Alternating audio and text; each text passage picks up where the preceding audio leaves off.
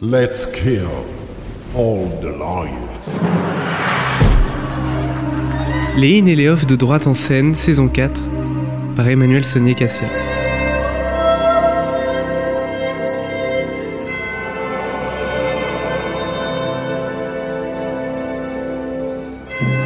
Amicus Radio est à nouveau présente à Avignon pour la 77e édition du festival afin de suivre la programmation du IN et quelques-uns des 1491 spectacles du OFF qui traitent de sujets, de notions, de faits ou de situations juridiques. Nous proposerons dans cette quatrième saison des IN et des OFF de droite en scène trois épisodes pendant toute la durée du festival et nous avons choisi cette année d'approfondir dans chacun d'entre eux l'un des spectacles les plus marquants et d'évoquer ensuite plus rapidement les autres coups de cœur de la semaine, abordant tous d'une manière ou d'une autre une question juridique.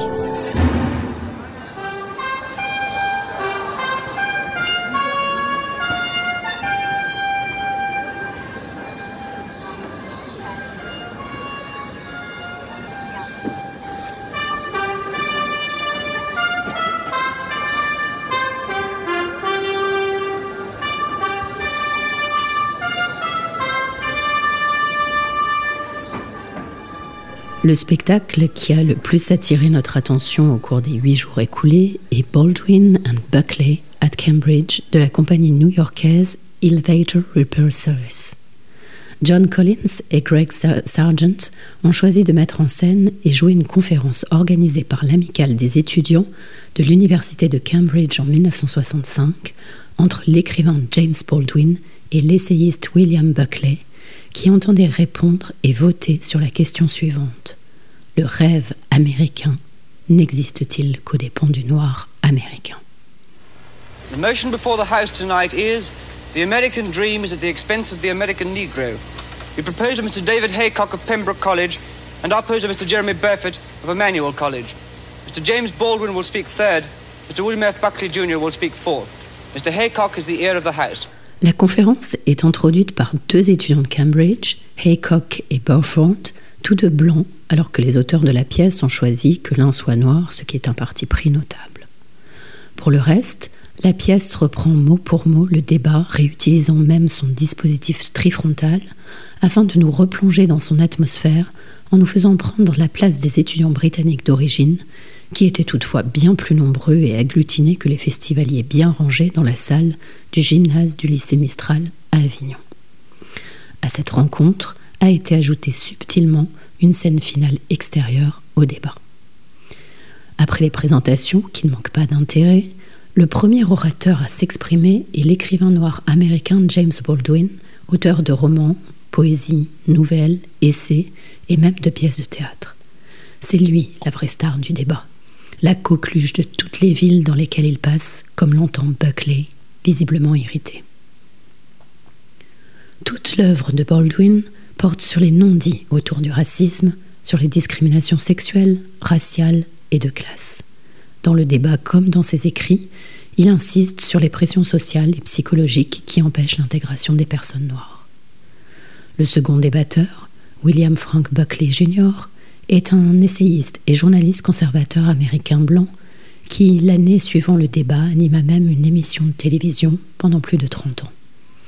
Il était déjà connu, au moment du débat, pour son éloquence, à laquelle rend hommage l'excellent comédien John Collins. Sa proximité avec le conservatisme américain du libertarianisme, philosophie politique qui repose sur l'idée qu'une société juste respecte et protège la liberté de chaque individu, était assumé. Et il défendait largement l'idée que le rêve américain peut profiter aux personnes noires qui doivent se saisir de ces opportunités. Le spectacle, qui dure à peu près le temps du débat original, soit environ une heure, rejoue donc avec talent la conversation plus que la joute verbale entre les deux conférenciers. Baldwin explique que si le rêve américain existe, c'est grâce à l'exploitation esclavagiste subie par la population noire et à la main-d'œuvre peu chère qu'elle a constituée après l'abolition. Il donne des exemples concrets de la prospérité américaine issue de la sueur de ses ancêtres, notamment dans les chemins de fer et les plantations de coton. Il rappelle qu'après plus de 400 ans de présence sur la terre américaine, la population noire subit toujours au quotidien le mépris, la discrimination, la violence et la pauvreté et n'a pas le droit de vote dans tous les États américains. Buckley fonde quant à lui son argumentaire chiffre à l'appui sur le fait que la population noire américaine est plus riche que dans la plupart des autres pays, et que si les Noirs ont souffert, ils ne sont pas les seuls à avoir participé à la création de l'économie américaine, la population blanche ayant également sué et peiné. En revanche, il ne remet pas en cause les constats formulés par Baldwin et accorde qu'il faut chercher à rendre la société américaine plus juste en réduisant les inégalités subies par la population noire. Avec une grande finesse, une mise en scène sobre et une qualité de jeu des comédiens remarquables, les auteurs de la pièce parviennent à donner de l'intérêt à ce débat en France près de 60 ans après sa tenue. Problématique qui peut paraître de prime abord éloignée des préoccupations actuelles du public européen, comme celle traitée dans Welfare, le spectacle de Julie Deliquet, adapté du documentaire de Frédéric Wiseman, qui s'est joué à l'ouverture du festival dans la cour. Les deux offrent pourtant une résonance avec des questionnements juridico-sociétaux actuels, car c'est tout simplement la condition humaine qui est en jeu. The disaffection, the demoralization, and the gap between one person and another only on the basis of the color of their skin begins there and accelerates, accelerates throughout a whole lifetime. So that at present you find that you are 30 and you are having a terrible time managing to trust your countrymen. By the time you are 30, you've already been through a certain kind of mill. And the most serious effect of the mill that you have been through is, again, not the catalog of disaster.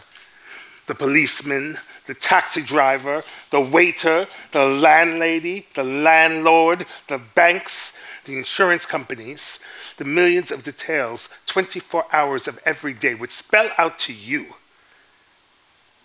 that you are a worthless human being. Pendant le spectacle, Buckley, qui a osé écrire huit ans plus tôt dans un article du National Review que les sudistes blancs avaient le droit de priver les électeurs noirs de leurs droits, parce que pour le moment c'est la race avancée et que la grande majorité des Noirs du Sud qui ne votent pas ne se soucient pas de voter et ne sauraient pas pourquoi voter s'ils le pouvaient, ne veut à tout prix pas que la culture blanche et chrétienne soit anéantie sous le prétexte que ce fut aussi la société qui a entraîné l'esclavage et l'exploitation. À travers son discours ressort une crainte de l'anéantissement du renversement des valeurs de sa civilisation. Mais à la différence de son article, il reste très polissé dans le débat. Ce qui est d'ailleurs très étonnant de prime abord, dans ce débat, tout comme dans son adaptation théâtrale, c'est la relative mesure des propos et idées échangés, justement quand on les voit depuis l'Europe du XXIe siècle, malheureusement désormais habituée dans les débats électoraux à des positions très radicalement racistes.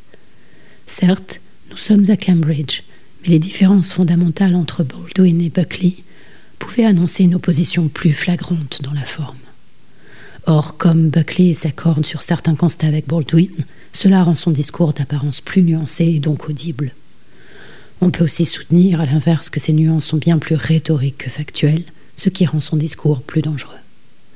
L'auditeur est donc nécessairement très actif dans son écoute pour tenter de saisir ce qu'implique vraiment le discours de Buckley, c'est-à-dire l'absence de reconnaissance de l'histoire des Noirs américains et l'indifférence face à la preuve de l'inexistence de la concrétisation de certains droits fondamentaux, comme le droit de vote. Le metteur en scène aurait d'ailleurs pu choisir de faire voter les spectateurs comme dans le débat d'origine, dont le résultat fut sans appel.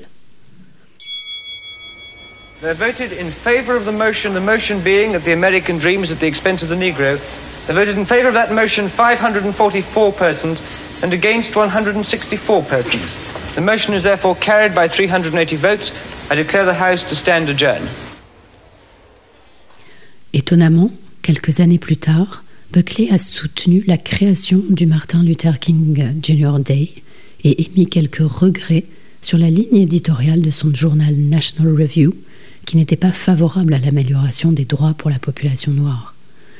Mais ce n'est pas par cela que la pièce se termine, mais par une conversation autour d'un verre de scotch entre Baldwin et sa grande amie Lauren Hansberry, militante aux idées bien plus radicales que lui, jouée par April Mattis. We need to sit down and rebuild this house. Yes, quickly. Very quickly. And we've got to do it together. Together? Since 1619, Negroes have tried every method of communication, of transformation of their situation from petition to the vote, everything. We've tried it all. There isn't anything that hasn't been exhausted. Isn't it rather remarkable that we can talk about a people who were publishing newspapers while they were still in slavery in 1827, you see? We've been doing everything, writing editorials, Mr. Weschler, for a long time, you know. And now the charge of impatience is simply unbearable. I know. In order to be a writer, you have to demand the impossible. I know I am demanding the impossible. It has to be, but I also know it has to be done. You see what I mean?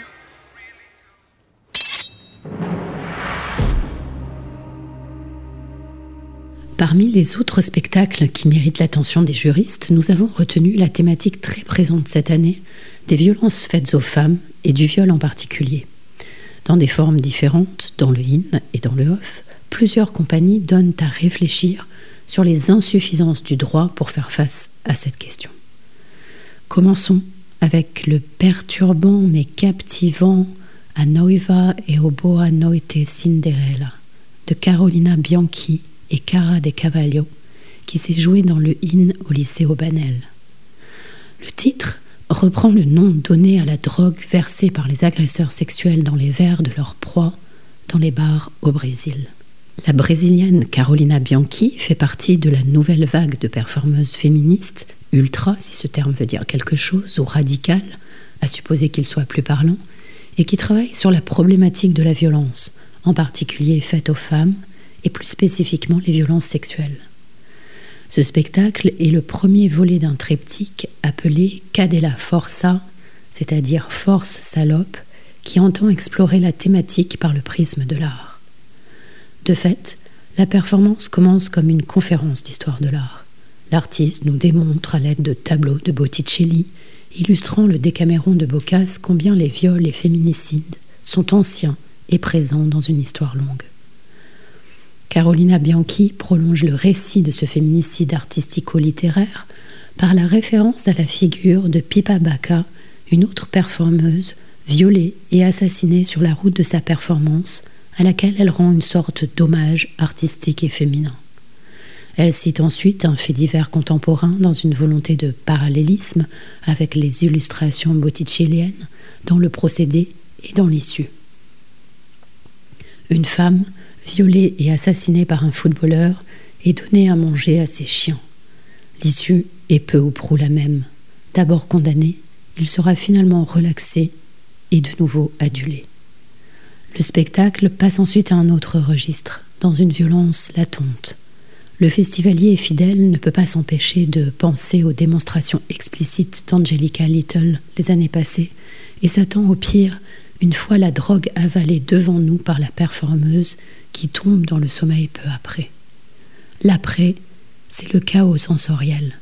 Peu de spectateurs quittent la salle, sachant que ce spectacle avait fait l'objet d'un avertissement dans le programme comme pouvant heurter la sensibilité du public en raison des scènes de violence sexuelle et le déconseillant au moins de 18 ans.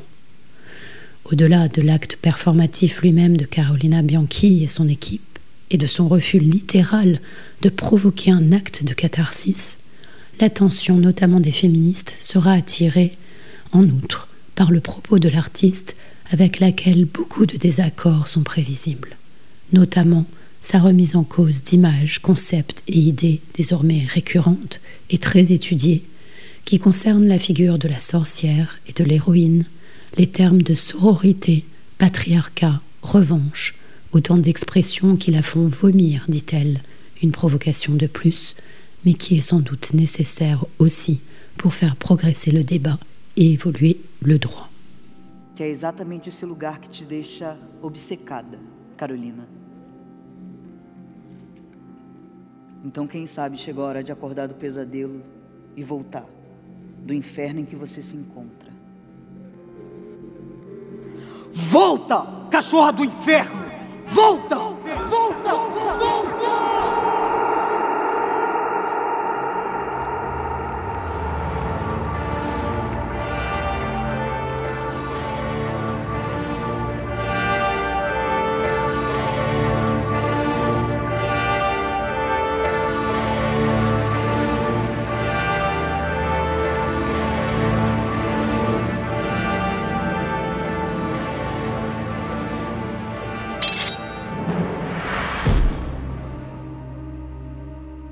Dans le off, le collectif Lagan joue Méduse au théâtre des Dons, en utilisant également au début le prisme de l'histoire de l'art, avec des représentations iconographiques de Cellini et du Caravage. La pièce, très riche scénographiquement, reprend le mythe du point de vue de Méduse elle-même et apprend à la majorité des spectateurs son viol par Poséidon. Cela permet de replacer la question du viol dans une perspective plus universelle et d'intégrer dans la proposition dramaturgique des témoignages qui expliquent entre autres une autre forme de violence dans le rapport à la justice. Après, il faut savoir que j'ai eu la trouille d'aller au tribunal. Parce que euh, rien que ce moment-là de déposition, ça a été... Euh, il m'a fallu mais, des, des jours et des jours pour me rattraper.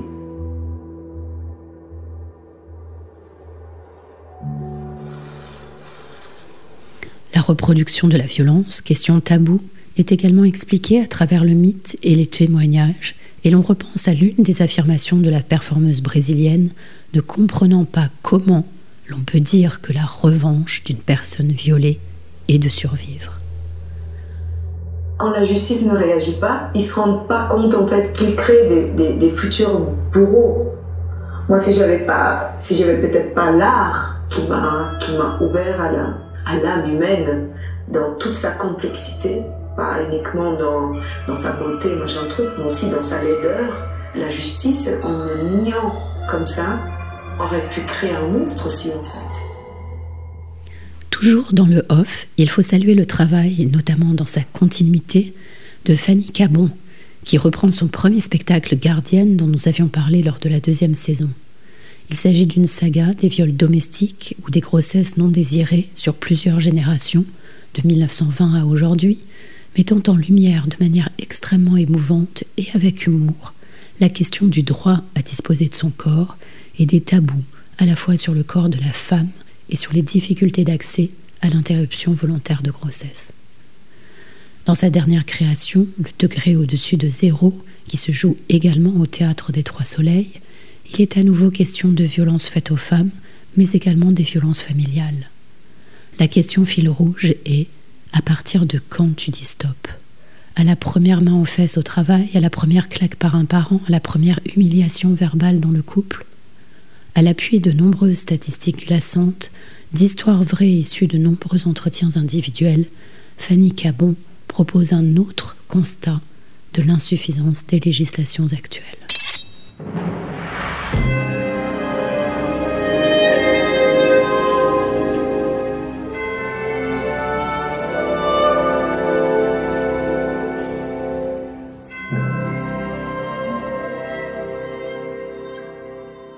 Enfin, on signale dans le IN une autre création qui présente un intérêt sur cette même thématique, bien qu'il ne s'agisse pas du propos essentiel de la pièce.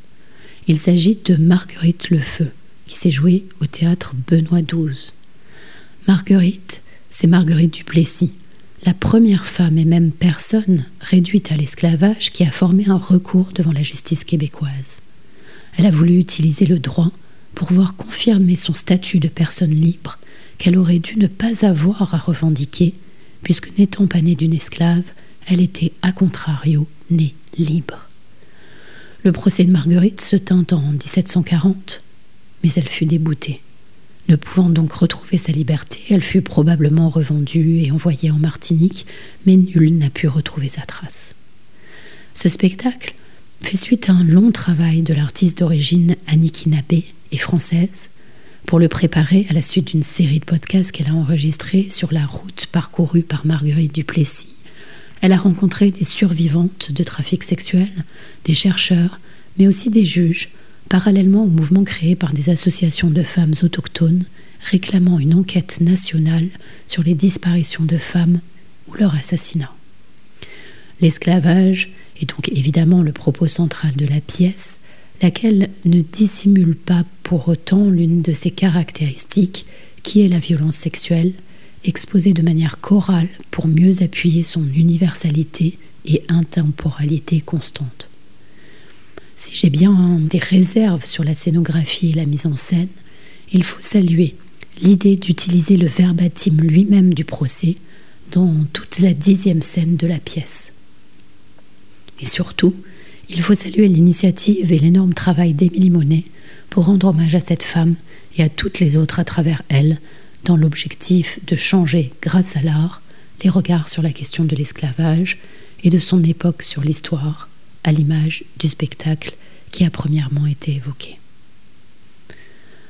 En dehors de cette thématique des violences, on ne saurait que trop recommander également dans le off la pièce Aveu qui se joue à la Factory à 14h15.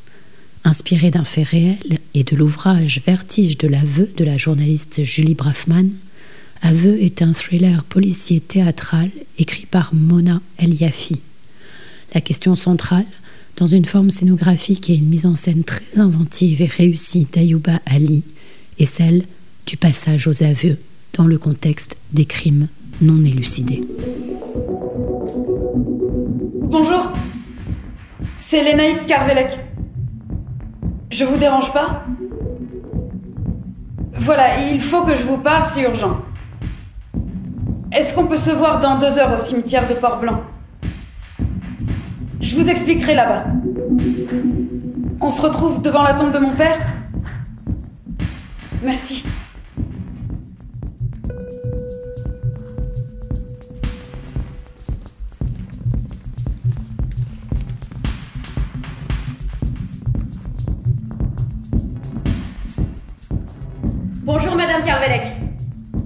Vous écoute. Que se passe-t-il? Je suis désolée de vous avoir fait lever si tôt. C'est rien. Vous avez de nouvelles informations sur la mort de votre belle-mère? Oui. Je vous écoute.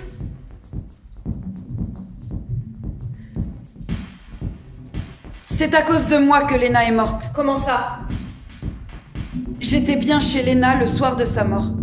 Madame Carvelec, à partir de maintenant, vous êtes placée en garde à vue.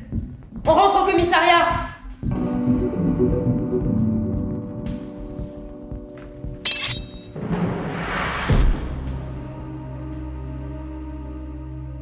Les in et les off de droite en scène, c'est terminé pour cette première semaine. Vous pouvez retrouver des précisions sur les spectacles dont je vous ai parlé et d'autres de mes critiques sur le compte Instagram Revue d'Art en scène et dans le blog Un fauteuil pour l'orchestre. Toutes les coordonnées des spectacles cités dans l'émission figurent sur la page de présentation de droite en scène sur le site internet d'Amicus.